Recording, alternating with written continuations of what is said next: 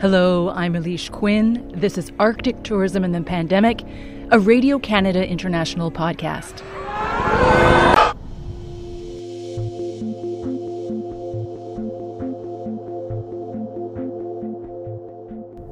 Well, in our first episode, we spoke to the head of the Indigenous Tourism Association of Canada for an overview of how the tourism shutdown was affecting Inuit and First Nations owned businesses in the North. And we wanted to dig a bit deeper now into how all this is affecting Arctic hunters who also work as guides. So, in today's episode, we're speaking to George Angohiatok, head of the Cambridge Bay Hunters and Trappers Association in Nunavut. Now, we cover a lot of ground in this conversation the importance of tourism dollars and allowing hunters to maintain their very expensive equipment, how the tourism freeze is affecting younger and older hunters differently, and how the community is pulling together despite it all. So, let's dig in.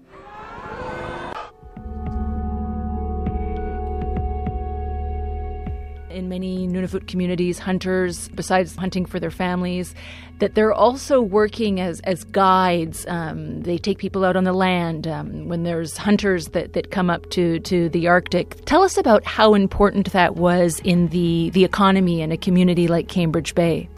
Our roles as guides over the years have really flourished um, from taking out uh, people in town just for a couple hours. It, it's a really good pay for for a guide to go out and uh, spend an afternoon or spend a day, or even a few days for that matter.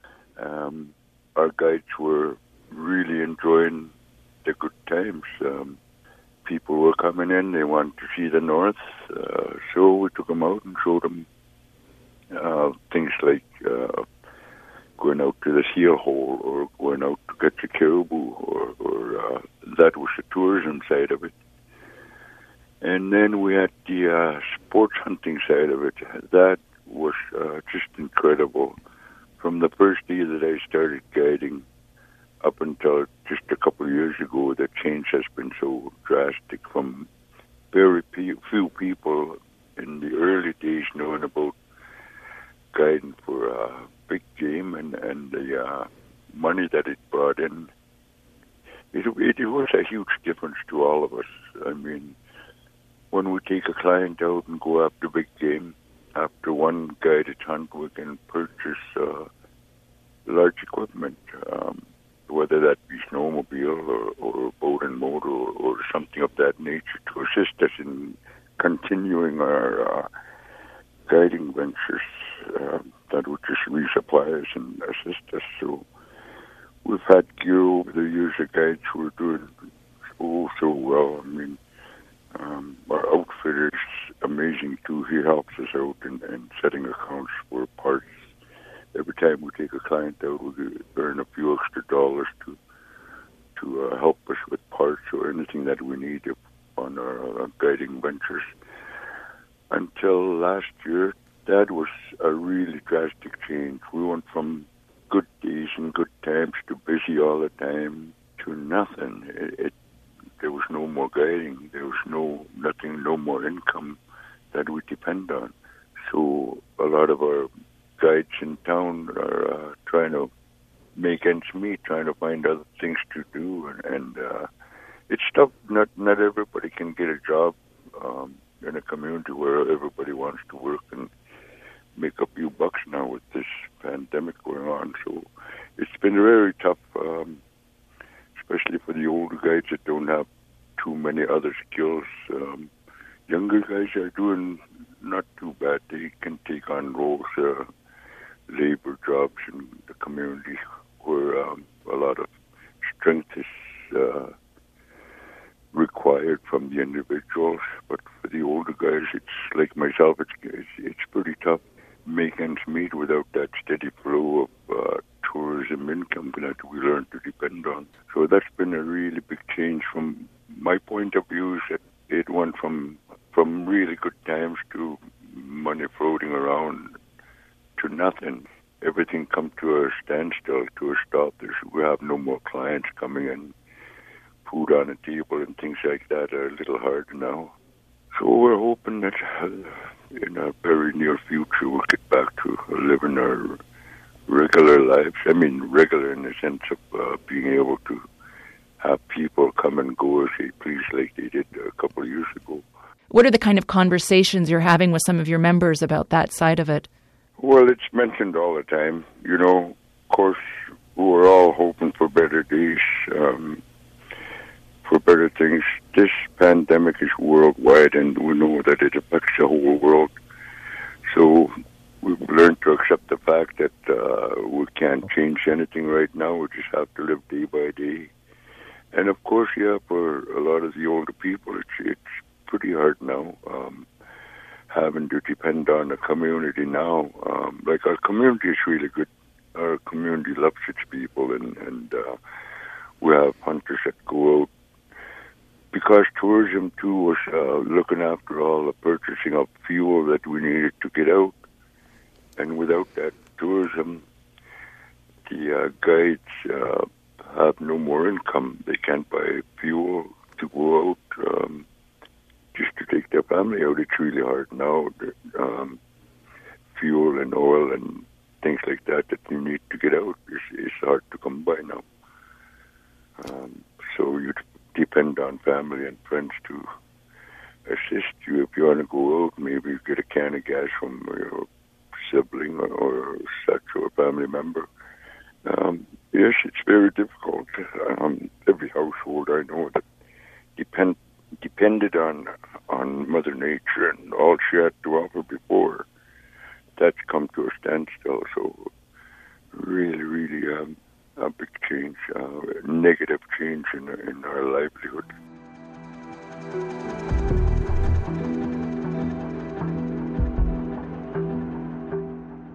Um, has there been any assistance from the government, or have you spoken with other hunters and trappers organizations in Nunavut to think of solutions or things that you'd like to see?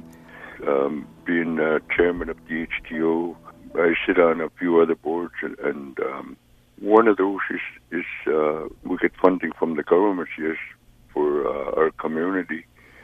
Uh, they supply funding uh, to purchase from the hunters some country food. So some of the some of the uh, guides are able to go out and harvest uh, either fish or, or anything with meat, like muskox or uh, caribou.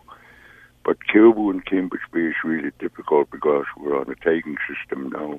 Right. Um, we can't uh, harvest any caribou without a a tag. So even if we do see caribou while we're out, we're forced that we can't harvest um, because of the um, total allowable harvest that the government uh, uh, put on our, our hunters. We're only allowed so many um, Dolphin and Union caribou that live with us on the island now.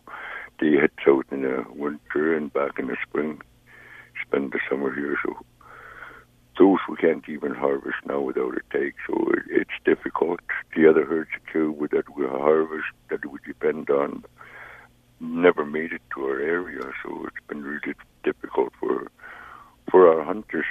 When it when you have to go a great distance, you have to purchase a lot of fuel, a lot of supplies. You spend four, five, six days a week maybe to stay out, and a lot of our uh, guides can't afford that anymore.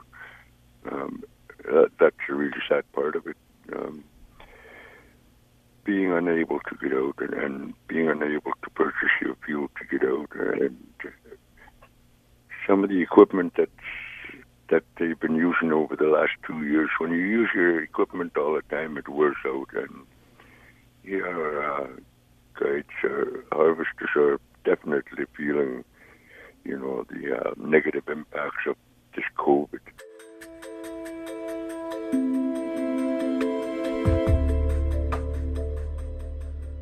what would you like to see happen uh, that tourism would pick up once everyone is vaccinated, or what would you like to see happen?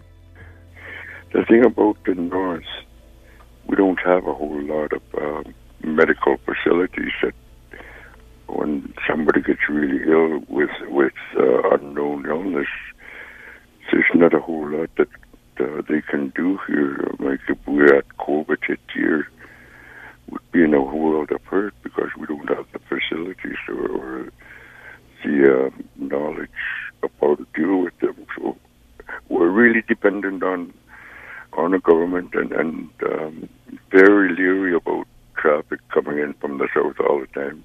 All our community members, the elders, are afraid of something hitting Cambridge Bay like it hit Arviat, and, and uh, that is a very scary thought. And we always keep that in mind when we see people or um, telling our kids and children that to stay safe, you know, um, not too much into other people, places that you don't normally go to.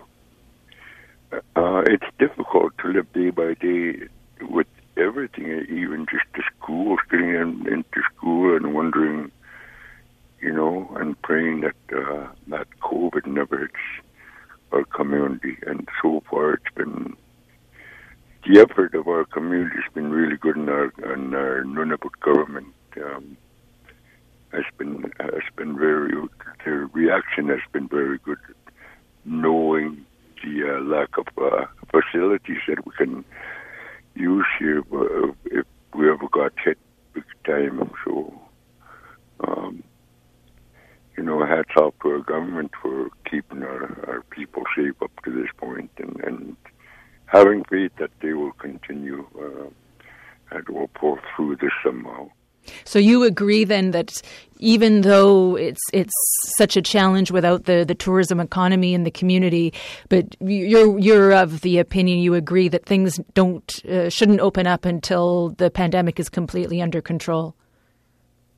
Oh yes, definitely. I wouldn't push anything to to um, you know to open up right away. We'll see a few um, uh, few things that they do um, in the south where they open up places too early, and, and certainly it just spreads like wildfire. That COVID, um, very toxic,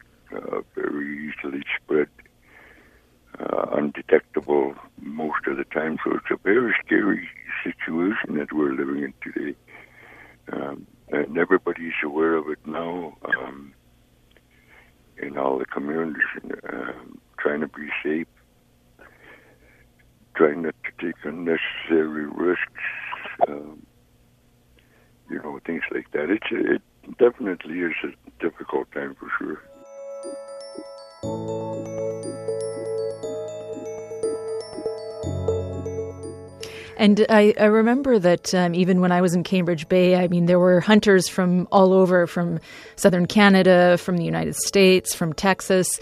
Um, do you worry that once the world, sort of as we go into the post pandemic world, are you worried about difficulties in getting those people back? Um, or do you think there anything is going to have to be done to to to market Nunavut or to remind people, um, you know, about how special it is? Um, or are you even thinking that, of that at this point? Well, it's hard to think of something to uh, to get something started again.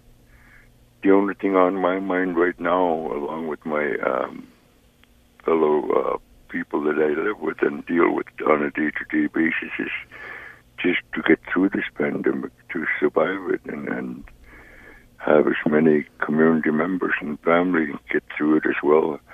And the last thing on our mind or on my mind is how are we going to, like the question that you asked, you know, it, it's uh, way down, I feel way down in a future where everything would come back to normal. And, and even when I see that, come back to normal, you know, I have Feel skeptical saying that. Um, it's it's it seems like we're never going to be normal again. Something hit us like this, and and we hear stories, uh, you know, from the Bible about things like this, the um, events that happen, um, and it's true. You see a lot of truth in it. Uh, something that you never dreamed of could affect the entire planet um, just hit us, and uh, that that's scary. Um, so yeah, the last thing on my mind is how we're going to get everything back to normal. Uh, I think about uh, what we're thinking is day by day struggles to get through this um, one step at a time. Hopefully, the rest of the world will come through this in a positive manner. I know that we lost a whole a lot of people, never made it, and um, still a lot of people in trouble in dire straits from this pandemic. And, and it's hard to think straight when you're trying to think of uh, what you're asking. We're more concentrated and centered around day to day life right now. Just uh, get through it is our major goal right now. Um, what are you seeing in your community in terms of the resilience? What are people drawing on um, to get through this? Well, there's uh, there's some small things that are happening now. The community is really strong. We have uh, since it's not in Cambridge Bay we have some gatherings uh, with limited numbers, and of course distancing, social distancing. But things like uh, keeping the young people busy. Um, we're doing some sewing classes in uh, in the schools and um, some things with our hunters too. We're teaching a few things on on um, the new equipment like the mesas where you could record uh, um, sightings and um, signs of uh, things like Caribou that are on TAH right now. So things like that, we're trying to keep busy, trying to keep occupied, and and um, um, with with the community. And our community is really great, beautiful, wonderful, caring members in the community, and it really shows. Um, you know, a few key people, a few key people that um, go that extra mile, that little extra effort uh, goes a long way, and it shows uh, people enjoying themselves.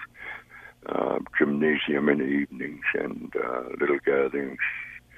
Of course, keeping social distancing in mind and trying to keep things for the community to do, um, like um, some bingos that they do, um, events, different events that we're trying to do to involve the community with social distancing in mind. George, thank you so much for making the time to speak with me. Have a good day. Okay, bye bye.